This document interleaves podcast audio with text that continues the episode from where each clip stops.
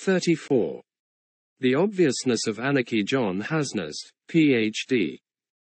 John Hasnas is a professor of law at Georgetown University Law Center, a professor of business at Georgetown's McDonough School of Business, and the executive director of the Georgetown Institute for the Study of Markets and Ethics. You see, but you do not observe. Sherlock Holmes to Dr.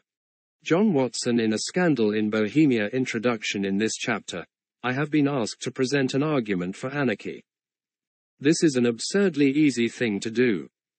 In fact, it is a task that can be discharged in two words look around. However, because most of us, like Dr. Watson, see without observing the significance of what we see, some commentary is required. Anarchy refers to a society without a central political authority. But it is also used to refer to disorder or chaos. This constitutes a textbook example of Orwellian newspeak in which assigning the same name to two different concepts effectively narrows the range of thought. For if lack of government is identified with the lack of order, no one will ask whether lack of government actually results in a lack of order. And this uninquisitive mental attitude is absolutely essential to the case for the state. For if people were ever to seriously question whether government is really productive of order, popular support for government would almost instantly collapse. The identification of anarchy with disorder is not a trivial matter. The power of our conceptions to blind us to the facts of the world around us cannot be gainsaid. I myself have had the experience of eating lunch just outside Temple University's law school in North Philadelphia with a brilliant law professor who was declaiming upon the absolute necessity of the state provision of police services. He did this just as one of Temple's uniformed private armed guards passed by escorting a female student to the metro stop in this crime ridden neighborhood that is vastly underserved by the Philadelphia police force. A wise man once told me that the best way to prove that something is possible is to show that it exists. This is the strategy I shall adopt in this chapter. I intend to show that a stable, successful society without government can exist by showing that it has, and to a large extent, still does. Defining terms and limitations, I am presenting an argument for anarchy in the true sense of the term. That is, a society without government, not a society without governance. There is no such thing as a society without governance. A society with no mechanism for bringing order to human existence is oxymoronic. It is not society at all. One way to bring order to society is to invest some people with the exclusive power to create and coercively enforce rules which all members of society must follow. That is, to create a government. Another way to bring order to society is to allow people to follow rules that spontaneously evolve through human interaction with no guiding intelligence and may be enforced by diverse agencies. This chapter presents an argument for the latter approach. That is, for a spontaneously ordered rather than a centrally planned society. In arguing for anarchy, I am arguing that a society without a central political authority is not only possible but desirable. That is all I am doing, however. I am not arguing for a society without coercion. I am not arguing for a society that abides by the libertarian non-aggression principle or any other principle of justice. I am not arguing for the morally ideal organization of society. I am not arguing for utopia. What constitutes ideal justice and the perfectly just society is a fascinating philosophical question but it is one that is irrelevant to the current pursuit. I am arguing only that human beings can live together successfully and prosper in the absence of a centralized coercive authority. To make the case for anarchy, that is all that is required. An additional limitation on my argument is that I do not address the question of national defense. There are two reasons for this. One is the logical one that a society without government is a society without nations. In this context, national defense is a meaningless concept. If you wish, you may see this as an assertion that an argument for anarchy is necessarily an argument for global anarchy. I prefer to see it merely as the recognition that human beings, not nations, need defense. The more significant reason, however, is that I regard the problem of national defense as trivial for reasons I will expand upon subsequently. The question whether government is necessary is not an abstract metaphysical question. It is an entirely practical question concerning the delivery of goods and services. The defenders of government argue that certain goods or services that are essential to human life in society can be supplied only by a government. Anarchists deny this. The question, then, is whether there are any essential goods or services that can be supplied only through the conscious actions of human beings invested with the power to enforce rules on all members of society. Note that the question is not whether the market can supply all necessary goods and services, at least not the market as it is usually defined by economists.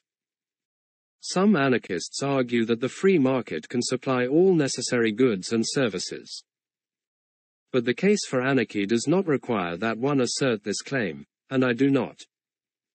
Anarchy requires, and I argue, only that no essential good or service must be supplied through the conscious actions of the agents of a coercively maintained monopoly.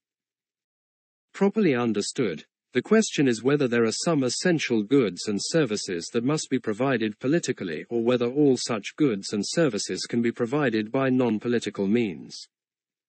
Many political theorists argue that there is a wide array of goods and services that must be provided by the state. In the present context, however, there is no need to consider whether the government must provide postal service, elementary schooling, or universal health insurance. The debate between anarchists and the supporters of a classical liberal, night watchman state concerns the core functions of government. The question thus resolves itself into whether these core functions can be supplied through non-political means. The answer rules of law creation supporters of government claim that government is necessary to provide the fundamental rules that bring order to human life in society. Without government to create rules of law.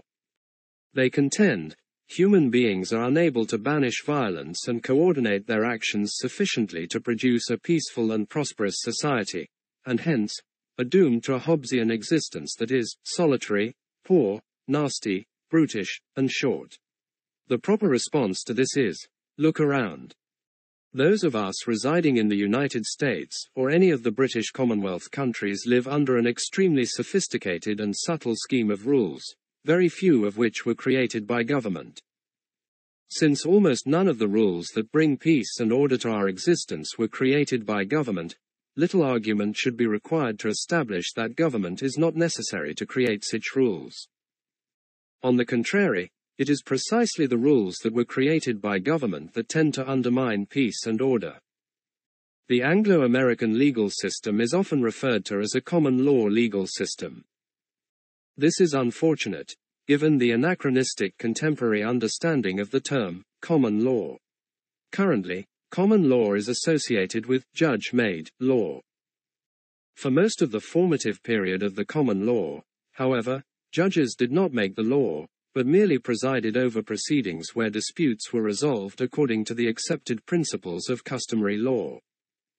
Hence, describing the English common law as judge-made law is akin to describing the market as something created by economists. English common law is, in fact, case-generated law. That is, law that spontaneously evolves from the settlement of actual disputes. Almost all of the law that provides the infrastructure of our contemporary society was created in this way. Tort law, which provides protection against personal injury. Property law, which demarcates property rights. Contract law, which provides the grounding for exchange. Commercial law, which facilitates complex business transactions, and even criminal law, which punishes harmful behavior, all arose through this evolutionary process. It is true that most of our current law exists in the form of statutes. This is because much of the common law has been codified through legislation. But the fact that politicians recognized the wisdom of the common law by enacting it into statutes hardly proves the government is necessary to create rules of law. Indeed, it proves precisely the opposite. English law provides a nice illustration of how law evolves when not preempted by government. When people live together in society, disputes inevitably arise. There are only two ways to resolve these disputes violently or peacefully. Because violence has high costs and produces unpredictable results, human beings naturally seek peaceful alternatives. The most obvious such alternative is negotiation. Hence, in Anglo-Saxon times, the practice arose of holding violent self-redress in abeyance while attempts were made to reach a negotiated settlement. This was done by bringing the dispute before the communal public assembly, the moot, whose members, much like present-day mediators, attempted to facilitate an accommodation that the opposing parties found acceptable. When reached, such accommodations resolved the dispute in a way that preserved the peace of the community. The virtue of settling disputes in this way was that the moot had an institutional memory. When parties brought a dispute before the moot that was similar to ones that had been resolved in the past, someone would remember the previous efforts at settlement. Accommodations that had failed in the past would not be repeated, those that had succeeded would be. Because the moot was a public forum, the repetition of successful methods of composing disputes gave rise to expectations in the community as to what the moot would recommend in the future, which in turn gave the members of the community advance notice of how they must behave. As the members of the community conformed their behavior to these expectations and took them into consideration in the process of negotiating subsequent accommodations, rules of behavior gradually evolved. This, in turn, allowed for the transformation of the dispute settlement procedure from one dominated by negotiation to one consisting primarily in the application of rules. The repetition of this process over time eventually produced an extensive body of customary law that forms the basis of English common law. It is true that, beginning in the late 12th century, the common law developed in the royal courts, but this does not imply that either the king or his judges made the law. On the contrary, for most of its history, the common law was entirely procedural in nature. Almost all of the issues of concern to the lawyers and judges of the king's courts related to matters of jurisdiction or pleading. That is, whether the matter was properly before the court, and if it was, whether the issues to be submitted to the jury were properly specified. The rules that were applied were supplied by the customary law. As Harold Berman explains, t. The common law of England is usually said to be itself a customary law. What is meant, no doubt, is that the royal enactments established procedures in the royal courts for the enforcement of rules and principles and standards and concepts that took their meaning from custom and usage. The rules and principles and standards and concepts to be enforced were derived from informal, unwritten, unenacted norms and patterns of behavior.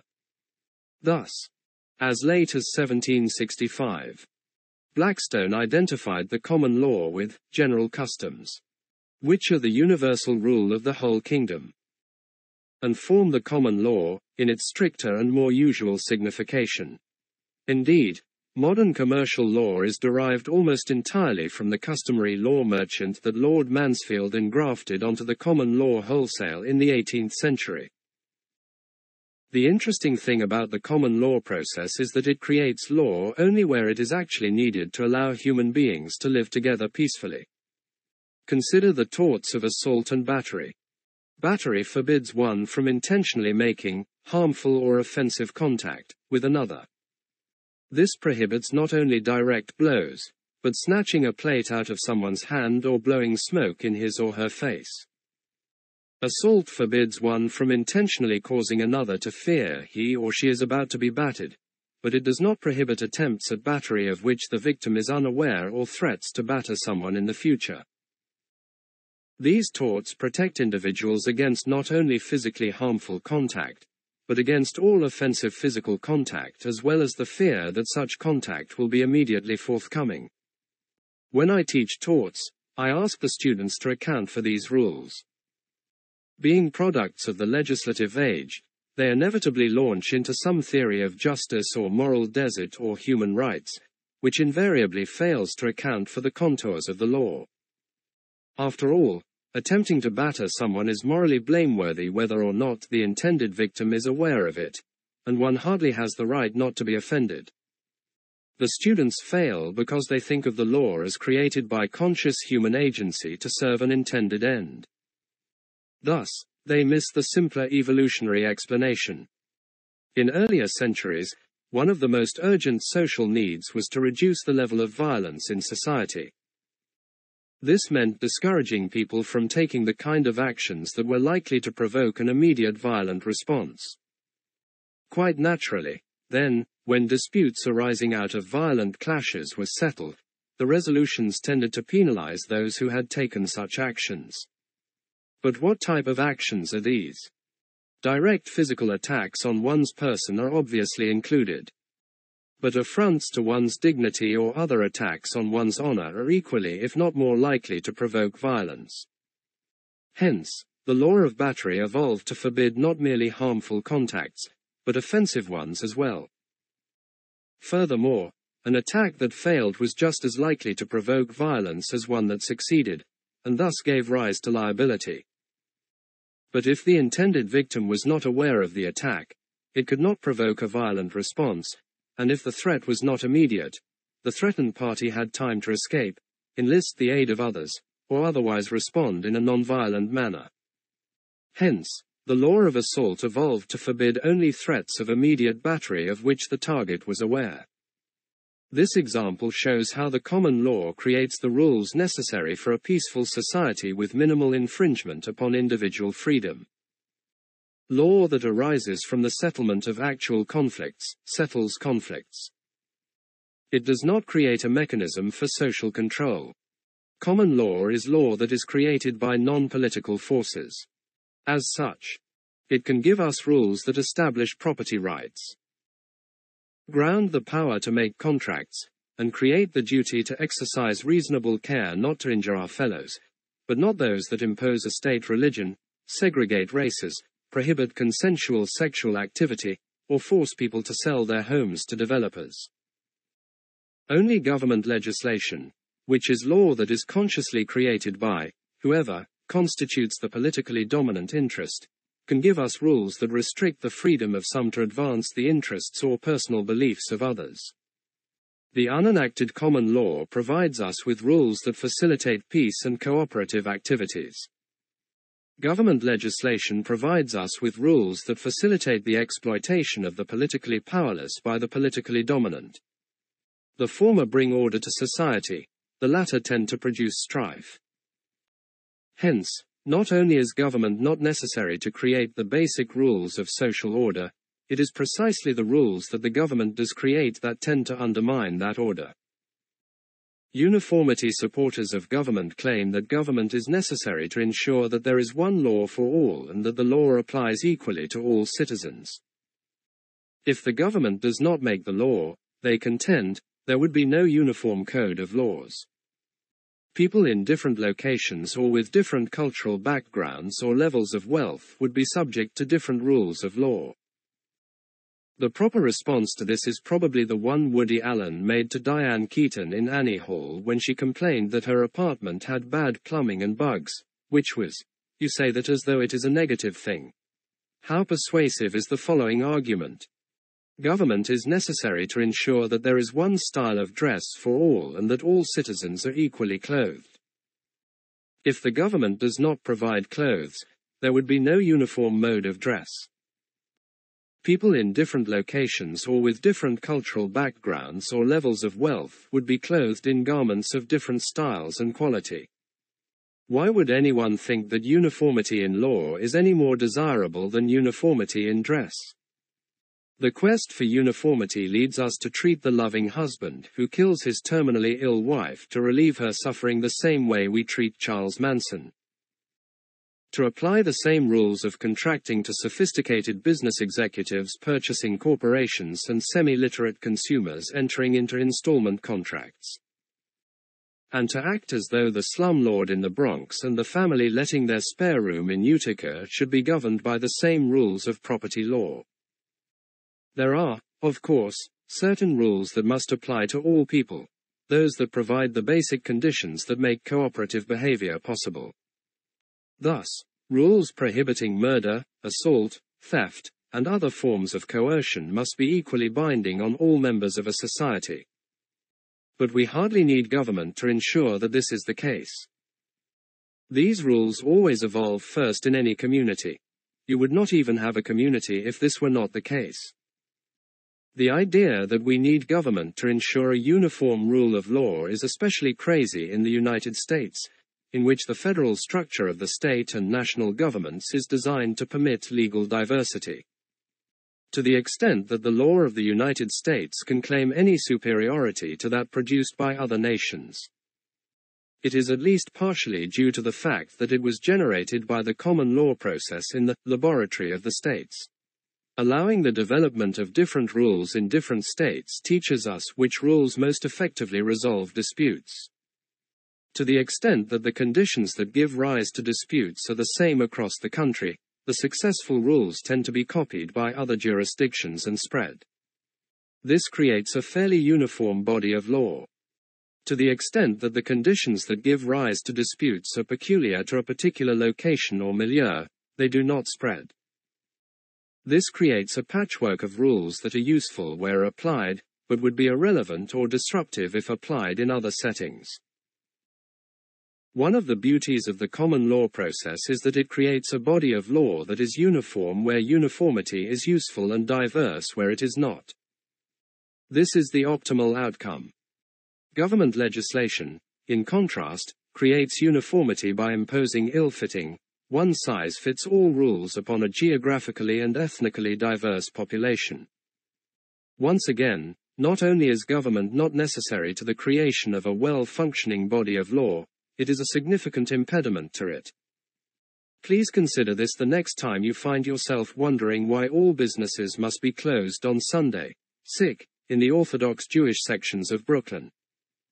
Accessibility supporters of government claim that government must make the law in order for it to be accessible to the citizens to be governed by it. The government promulgates its legislation in statute books that are available to all citizens. The unenacted rules of common law, they claim, are unintelligible to the layperson. Consisting of rules abstracted from cases over long periods of time, the common law is known only to the judges and lawyers who deal with it as part of their profession. A system of law that requires citizens to hire attorneys merely to find out what the law is is obviously unacceptable. The proper response to this is, Are you serious?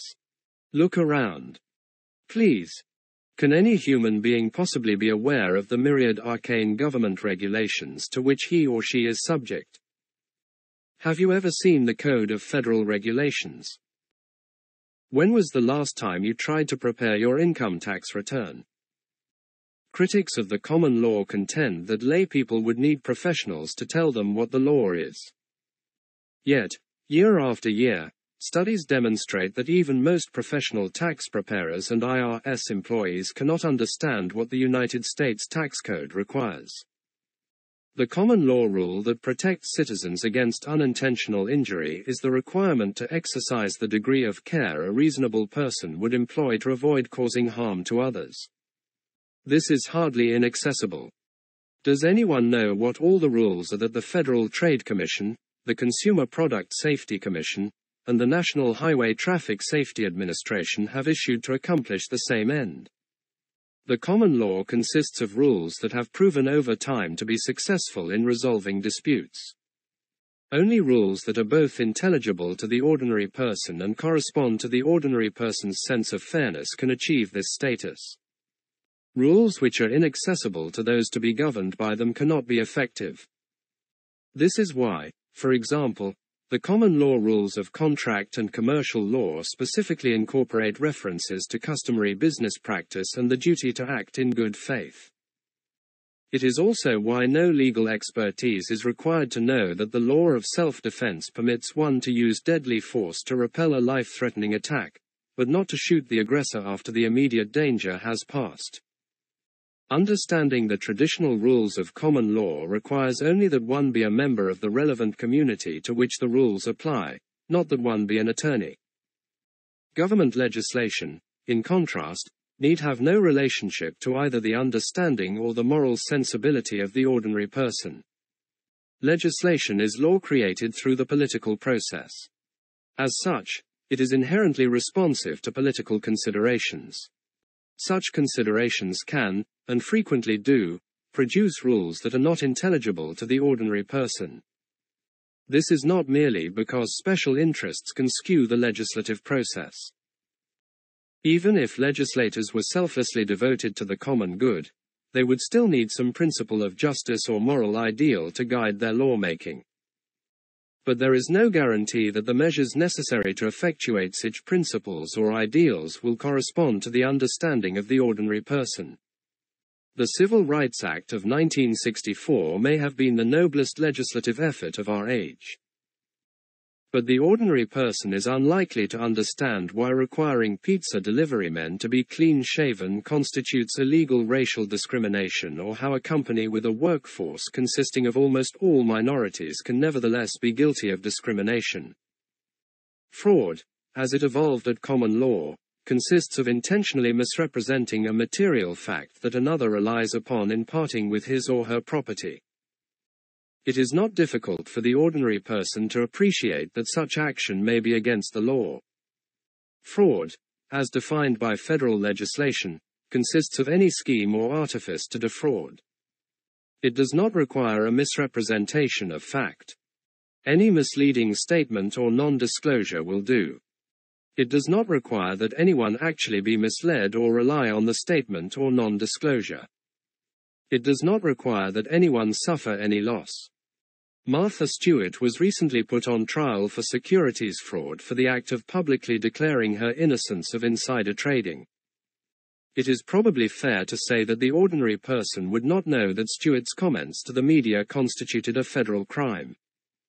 I understand the argument that if we had a night watchman state whose legislation was limited to simple, clear rules that are designed to secure individual rights, the law would be perfectly accessible.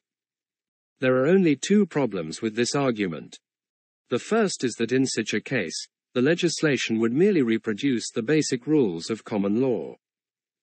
There is no need to create a government merely to publicize such rules. This can be, and is, done privately.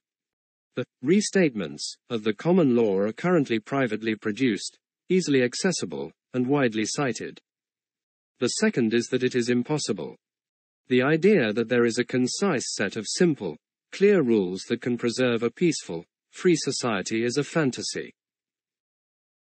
This becomes apparent even with regard to the fundamental rules barring aggression as soon as one attempts to specify the conditions under which force may be used in self-defense or for the defense of others, or is excused by mistaken belief or insanity.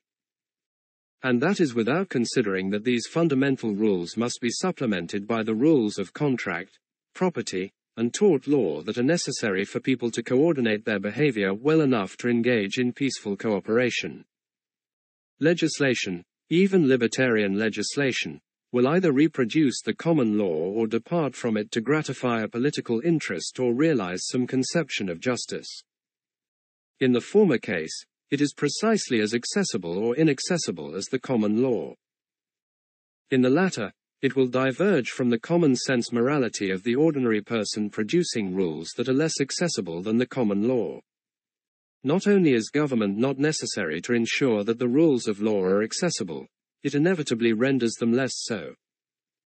Courts now that we have eliminated the legislature, what about the judiciary? Supporters of government claim that government is necessary to provide a system of courts for settling disputes. In the absence of the government provision of a known and indifferent judge, human beings would have no way to peacefully resolve interpersonal disputes.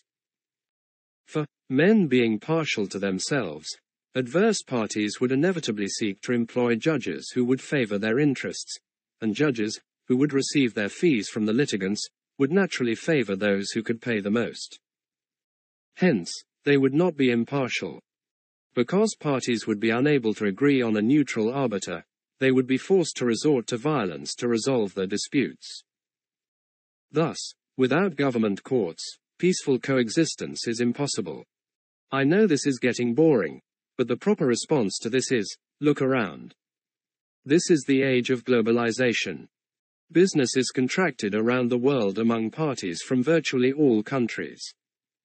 Although there is neither a world government nor world court, businesses do not go to war with each other over contract disputes. News is almost always the news of violent conflict. The very lack of reporting on international business disputes is evidence that international commercial disputes are effectively resolved without the government provision of courts. How can this be? The answer is simplicity itself. The parties to international transactions select, usually in advance, the dispute settlement mechanism they prefer from among the many options available to them. Few choose trial by combat. It is too expensive and unpredictable. Many elect to submit their disputes to the London Commercial Court, a British court known for the commercial expertise of its judges and its speedy resolution of cases that non-British parties may use for a fee. Others subscribe to companies such as JAMS, Endispute, or the American Arbitration Association that provide mediation and arbitration services. Most do whatever they can to avoid becoming enmeshed in the coils of the courts provided by the federal and state governments of the United States, which move at a glacial pace and provide relatively unpredictable results. The evidence suggests that international commercial law not only functions quite well without government courts, it functions better because of their absence. But there is no need to focus on the international scene to observe that human beings do not need government courts to settle disputes peacefully. Labor contracts not only specify wage rates and working conditions, they create their own workplace judiciary, complete with due process guarantees and appellate procedures. Universities regularly provide their own judicial processes, as do homeowner associations. Stockbrokers agree to submit employment disputes to binding arbitration as a condition of employment. Religious groups regularly settle disputes among congregants by appeal to priest or rabbi. Disfavored groups, for whom prejudice makes trial in government courts a mockery, readily devise alternative mechanisms for settling disputes without violence. Insurance companies provide not only compensation for personal injury and property damage, but liability insurance, by which they assume the responsibility for resolving conflicts between their clients and those of other insurance companies according to antecedently specified agreements that allow them to avoid the morass of the government judicial system.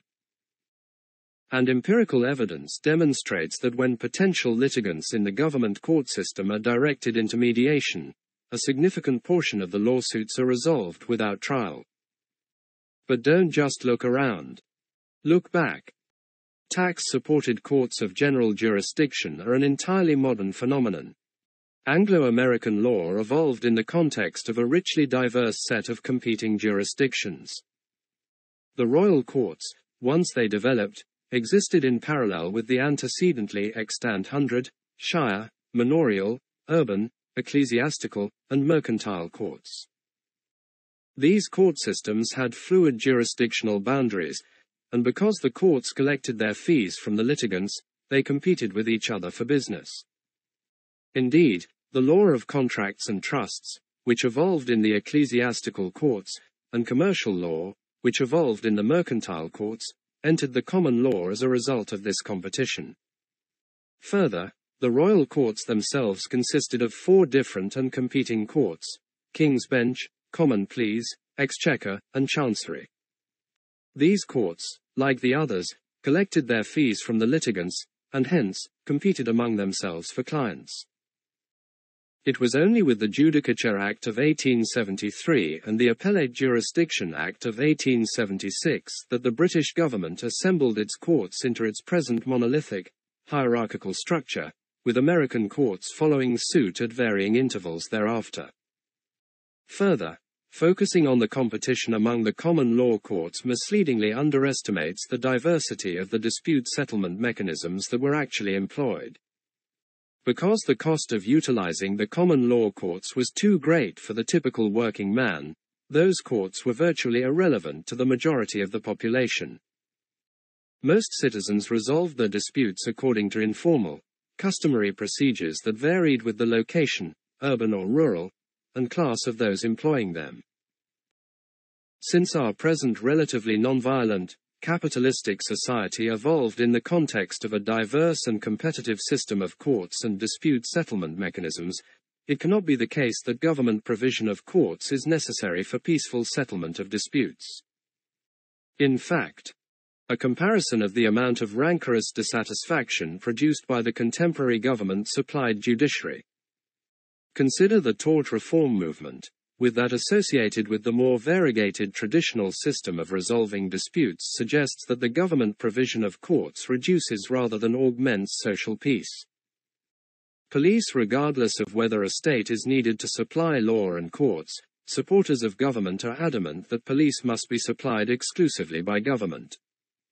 It may be true that the market can adequately supply most goods and services, but police services are unique in that they inherently involve the use of coercion. Obviously, no civilized society can permit competition in the use of violence. Civil society is formed precisely to escape from that situation. Unless government brings the use of violence under its monopolistic control, peaceful coexistence is impossible, and life is indeed as nasty, brutish, and short as Hobbes contended. Before I respond to this by suggesting that you look around, reflect for a moment on the silliness of this argument. For if civil society cannot exist without a government monopoly over the use of coercion, then civil society does not exist. Societies do not spring into existence complete with government police forces. Once a group of people has figured out how to reduce the level of interpersonal violence sufficiently to allow them to live together, entities that are recognizable as governments often develop and take over the policing function. Even a marauding band that imposes government on others through conquest must have first reduced internal strife sufficiently to allow it to organize itself for effective military operations. Both historically and logically, it is always peaceful coexistence first, government services second. If civil society is impossible without government police, then there are no civil societies. In the 1960s Broadway musical Oliver, there is a song called Be Back Soon, in which Fagin's boys sing the line, We know the Bow Street Runners. The Bow Street Runners were famous because they were London's first government sponsored police force. Organized in the latter half of the 18th century by the magistrates of the Bow Street Court, Henry and John Fielding. I think it is fair to say that the formation of the Bow Street Runners does not represent the moment that London was transformed from a Hobbesian state of nature to a civil society. Note also the conflation of police services with coercion. Coercion may be employed aggressively for purposes of predation or defensively to repel attempts at predation. Police services involve the use of coercion for defensive purposes only. Competition among aggressors is, indeed, a bad thing that is antithetical to the existence of civil society. But it is not competition for the provision of police services.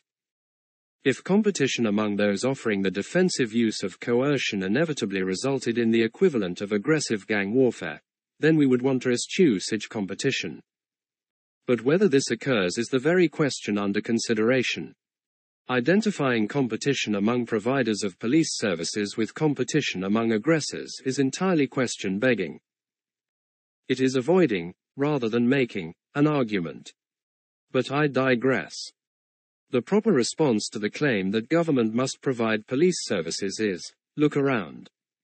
I work at a university that supplies its own campus police force. On my drive in, I pass a privately operated armored car that transports currency and other valuable items for banks and businesses. When I go downtown, I enter buildings that are serviced by private security companies that require me to sign in before entering. I shop at malls and department stores patrolled by their own private guards. While in the mall, I occasionally browse in the security zone store that sells personal and home protection equipment.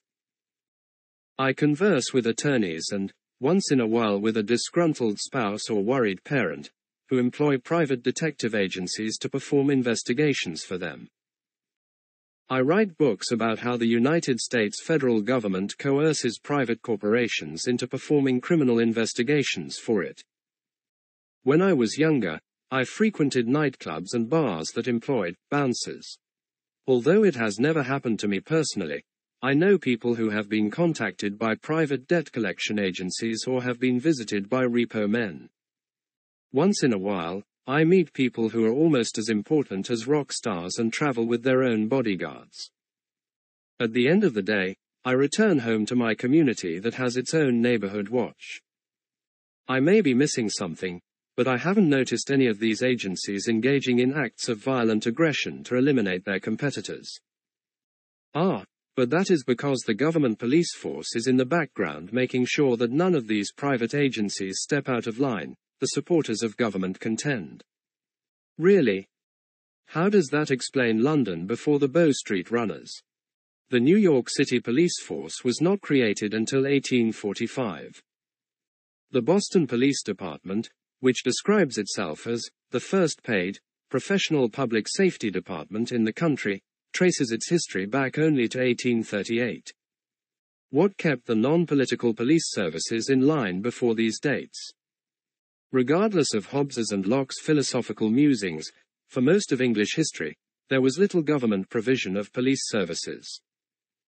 It is true that as the kings of England learned how to collect revenue by declaring all violence and sinful activity a breach of the king's peace for which they were owed payment, they began to develop an administrative machinery to facilitate the collection of fines for criminal activity. Thus, the local representative of the Crown, the Shire Reeve, later sheriff, became tasked with reporting and eventually apprehending offenders. But since the sheriffs were only interested in pursuing offenders with the means to pay the amercement, this never represented a significant portion of the police activity within the realm. The customary, non-political methods of policing provided security for most of the population of England until quite recently. My father's oldest brother, who was born in 1902, often told me about the tontine insurance arrangement my grandfather participated in through his fraternal organization that provided both term life insurance and an old age annuity. Since the advent of the federal Social Security program, you don't hear much about tontine insurance. Most residents of New York City, who assume that only the government can provide and maintain the city's subway system, are puzzled as to why part of the system is named the BMT and part the IRT. They have no idea that in 1940, the city of New York purchased the privately built and operated Brooklyn Manhattan Transit Corporation and the Interborough Rapid Transit Company to create the city run Metropolitan Transportation Authority. When government begins providing services formerly provided non politically, people soon forget that the services were ever provided non-politically and assume that only government can provide them. But just as this is not true for old age annuities and subway service, it is not true for police services. Traditionally, police services were not provided by government and, for a large extent, they still are not. Therefore, government is not necessary to provide police services. Advocates of government can still argue that because of the special nature of police services, a government monopoly can provide such services more efficiently than non-political entities can. I must concede that there is nothing a priori wrong with this argument. It is certainly possible that when it comes to police services, a miracle occurs and investing a single politically directed agency with the power to supply the desired services by exacting involuntary payment from all members of society actually produces a better result than allowing the services to be supplied by non-political means. I can, however, find no evidence for this in the real world. To all outward appearances, when police services are supplied by a politically controlled monopoly, the public receives police services driven by political, rather than efficiency, considerations. Thus, disfavored, politically powerless groups are typically underserved. Police resources are frequently directed toward politically favored ends. E.g., suppression of victimless crimes, rather than their most productive use, e.g., suppression of violence, and the nature of the service is determined by political budgetary concerns rather than actual need, e.g., SWAT teams in Wisconsin. Further, because government police are not dependent on voluntary contributions for their revenue, they are less likely to be responsive to the concerns of the public, e.g., police brutality, and more susceptible to corruption, CEG, the Knapp Commission report or just watch the movie Serpico. Supporters of government often point to the high inner city crime rate, the profusion of violent gangs, and the persistence of organized crime and drug cartels to argue that we dare not abandon the government monopoly on police services. I confess to being perplexed by this argument. How can highlighting the utter failure of the government system of policing possibly be an argument for its necessity? It is worth noting that the contemporary crime problem is most severe where non political methods of policing have been most completely displaced by government.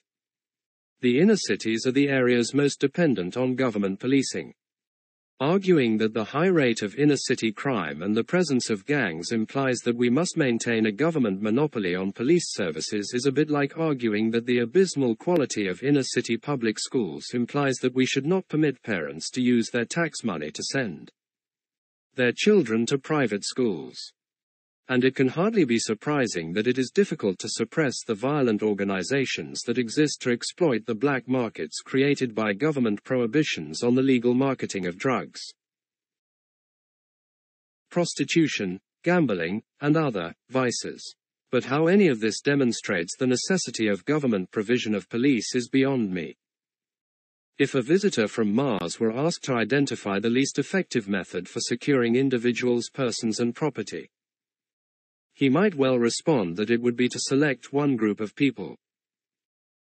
Give them guns, require all members of society to pay them regardless of the quality of service they render, and invest them with the discretion to employ resources and determine law enforcement priorities, however they see fit subject only to the whims of their political paymasters. If asked why he thought that, he might simply point to the Los Angeles or the New Orleans or any other big city police department. Are government police really necessary for a peaceful, secure society? Look around. Could a non-political, non-monopolistic system of supplying police services really do worse than its government-supplied counterpart? Internalizing externalities supporters of government often argue that government is essential to provide needed regulation of market activities. Individuals contracting with each other in a market often act in ways that impose harm or unconsented to costs on others. Manufacturers make and consumers purchase products whose use imposes an unacceptable risk of injury on third parties. For example, automobile companies can produce and drivers will purchase cars that can move at speeds or have handling properties that create an unreasonable risk of injury to pedestrians. Oil companies can ship oil to consumers in ways that create an unreasonable risk of spills that would pollute the land or body of water over which the oil is transported. More generally, because people do not bear the costs their activities impose on others, they will often act in ways that impose greater costs on society than are justified by the personal benefits they realize. These unconsidered costs to others are the social costs of market activity, what economists call negative externalities. Supporters of government contend that only government can regulate market activity to ensure that private contractors consider the social costs of their transactions. Thus, even if rules of law, courts, and police services could be supplied non politically, government would nevertheless be essential to internalize externalities. I must confess that I am at a loss as to how to respond to this argument. Look around is not enough. That this argument has any plausibility at all is a testament to how completely oblivious people can be to the world around them.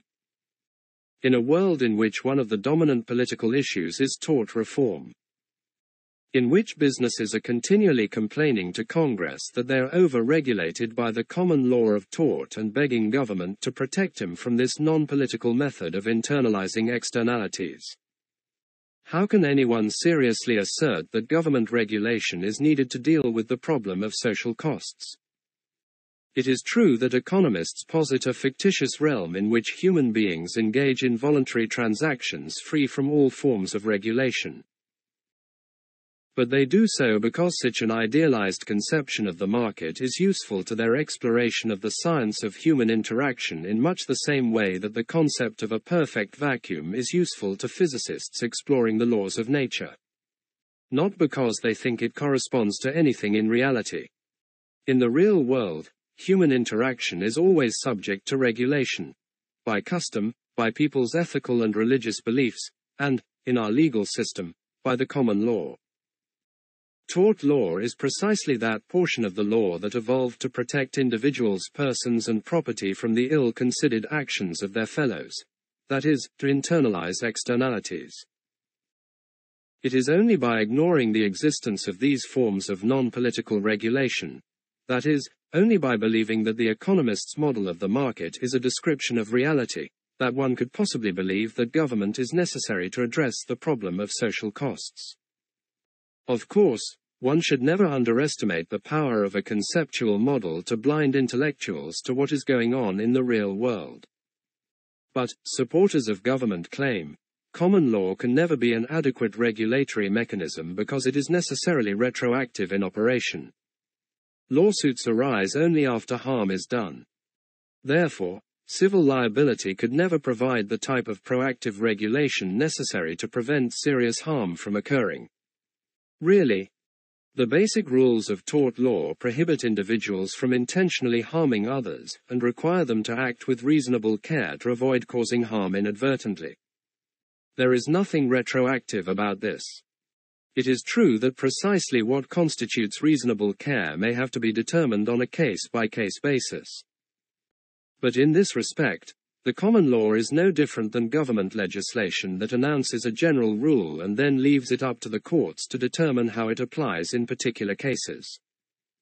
Furthermore, the common law can act prospectively in appropriate cases.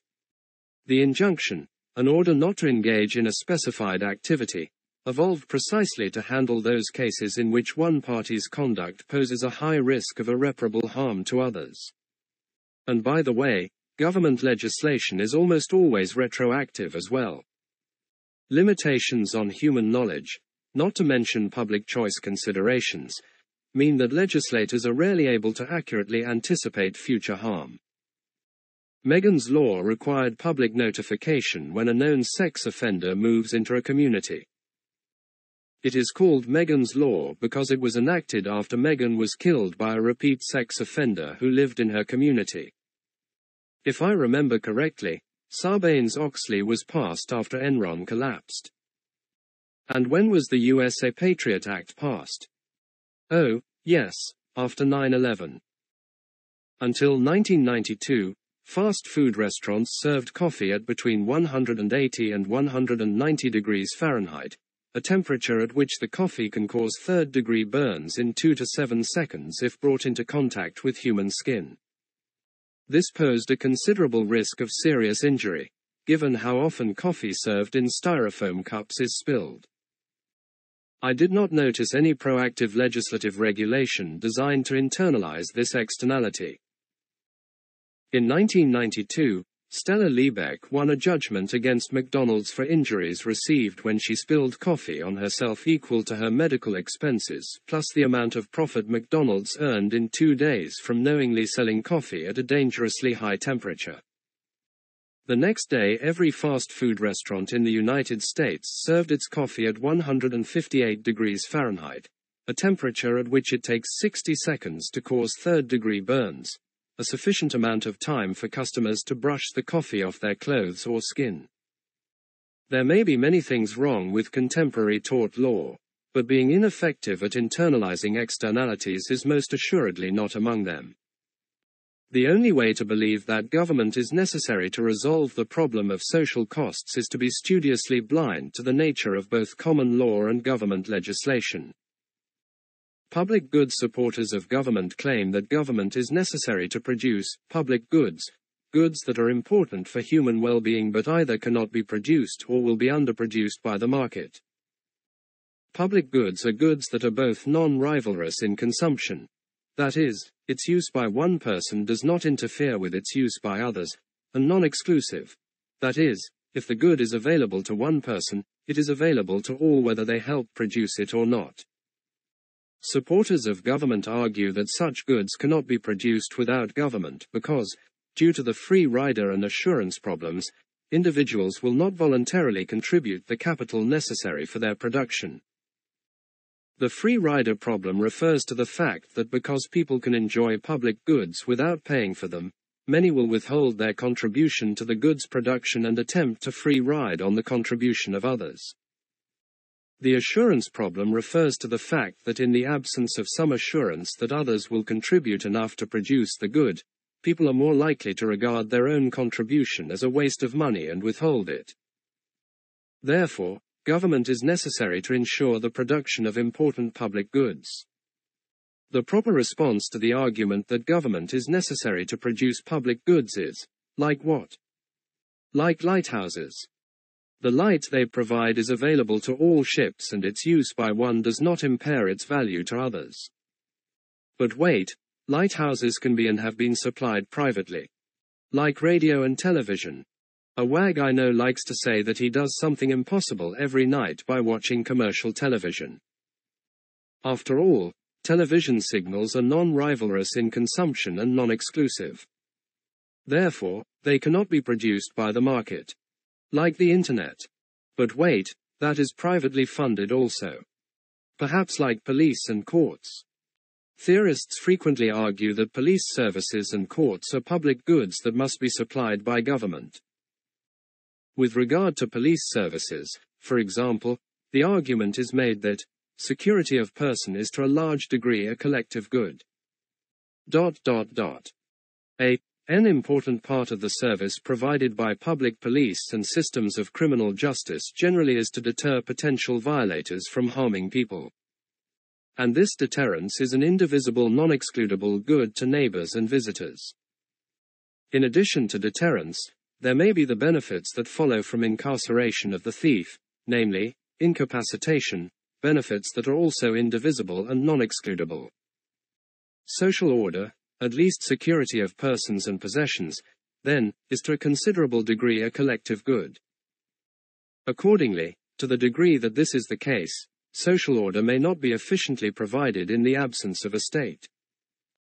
Similarly, with regard to courts, it is argued that because the existence of definite and widely known rules of behavior provides a non-excludable benefit to all, private courts lack an incentive to establish the clear precedents that give rise to rules. Indeed, because clear precedents would confer an external, an uncompensated benefit, not only on future parties, but also on competing judges. Judges might deliberately avoid explaining their results because the demand for their services would be reduced by rules that, by clarifying the meaning of the law, reduce the incidence of disputes. Hence, government courts are necessary for the development of rules of law. These are perfectly logical theoretical arguments belied only by the facts of reality. The evidence that police services and courts are not public goods is that, like lighthouses, television, and the internet, they have been supplied non-politically for most of human history. It is true, of course, that if government exists and creates areas of unowned, politically controlled property that no private party has an interest in maintaining, police services are likely to be underproduced in these locations. Policing of this, public, property may indeed have to be supplied by the government. However, this is not because police services are a public good that cannot be supplied by the market, but because police services will not be supplied when the market has been suppressed by the government. And although it is certainly true that private police services produce an uncompensated positive externality in that their deterrent effects make even those who have not paid for them more secure, this can hardly be a reason for believing that such services will not be produced. It is actually quite difficult to think of any useful activity that does not produce some uncompensated positive externality. My using deodorant and going about clothed certainly do, but government is not required to pay me to induce me to bathe and dress. Further, it is at least odd to argue that a system of competitive courts will not produce rules of law when the rules on which our civilization rests actually arose out of just such a system. Like national defense. National defense is perhaps the archetypical public good. The security it provides is both non-rivalrous in consumption and benefits all members of society whether they pay for it or not. Can national defense be adequately supplied without government? If national defense refers to the type of military expenditures associated with contemporary national governments. The answer is an obvious no. Once a state becomes invested with the power to expropriate the wealth of its citizenry to provide for national defense, almost any desired expenditure begins to look like a requirement of national defense. Before long propping up Southeast Asian dictators and overthrowing Middle Eastern ones are being characterized as urgent national defense concerns. The fact that there is no non-governmental way to raise sufficient capital to realize this conception of national defense proves nothing about the viability of anarchy, and, in fact, serves as one more argument in favor of markets. However, if national defense refers to only what is strictly necessary to protect the citizens of a nation against outside aggression, I am willing to admit that I do not know the answer to this question. I am not discomforted by this admission, however, because as I said at the outset, the question of national defense is, as a practical matter, a trivial one. No one believes that we can transition from a world of states to anarchy instantaneously. No reasonable anarchist advocates the total dissolution of government tomorrow.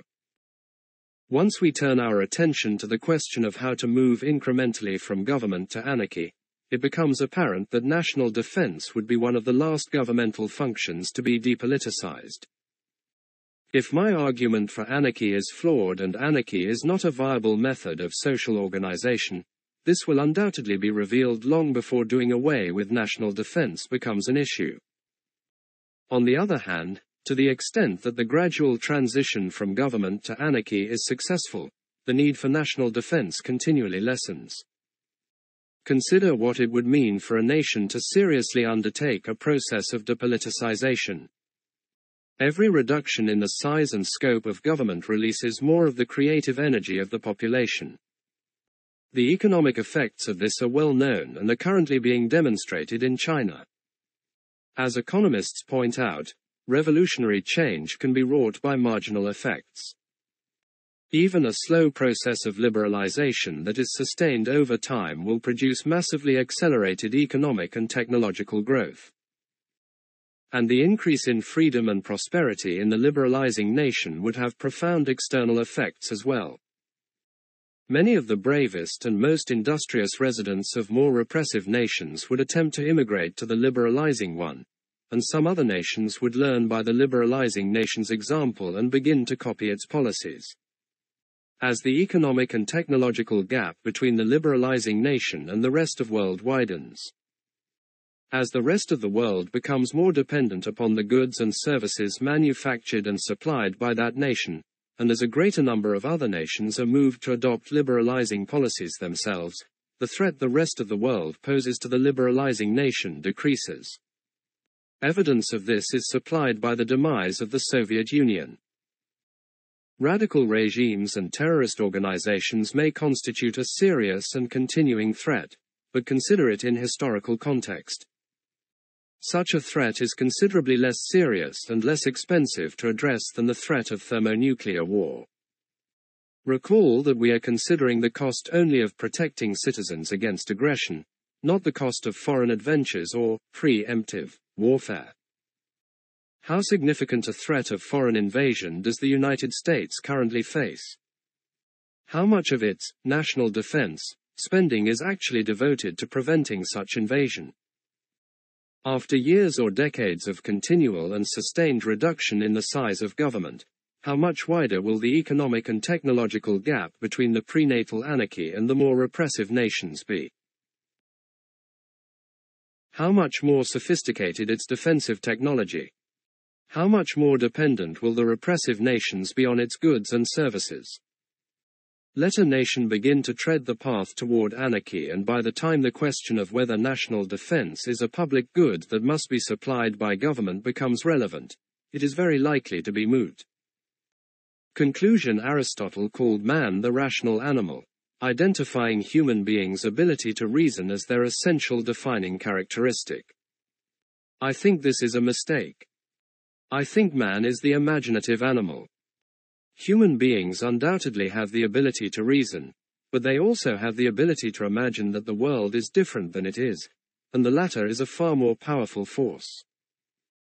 People root for the Chicago Cubs because they can imagine the Cubs winning the World Series, despite all evidence to the contrary. People regularly get married because they can imagine that they will change their obviously incompatible partner into the ideal husband or wife. People devote their time, effort, and money to political campaigns because they can imagine that if only Bill Clinton or Bob Dole or George W. Bush or John Kerry were elected, Washington, D.C. would be transformed into Camelot. And more significantly, people volunteer to fight wars because they can imagine themselves running through a field of machine gun fire unscathed. Only the ability to imagine an afterlife for which they have absolutely no evidence can explain why human beings would strap explosives to themselves and blow themselves up in an effort to kill as many innocent people as possible. Do you ever wonder why people believed in the divine right of kings, despite the fact that the monarchs of their time were patently not the type of individuals an all-knowing, all-good God would choose to reign over them? They believed in it because they were taught to believe in it and because they could imagine that it was so, regardless of all evidence to the contrary. We no longer believe in such silly things as the divine right of kings. We believe that government is necessary for an orderly peaceful society and that it can be made to function according to the rule of law. We believe this because we have been taught to believe it from infancy and because we can imagine that it is so regardless of all evidence to the contrary. One should never underestimate the power of abstract concepts to shape how human beings see the world. Once one accepts the idea that government is necessary for peace and order and that it can function objectively, one's imagination will allow one to see the hand of government wherever there is law, police, and courts, and render the non-political provision of these services invisible. But if you lay aside this conceptual framework long enough to ask where these services originated and where, to a large extent, they still come from, the world assumes a different aspect. If you want the strongest argument for anarchy, simply remove your self-imposed blinders and look around.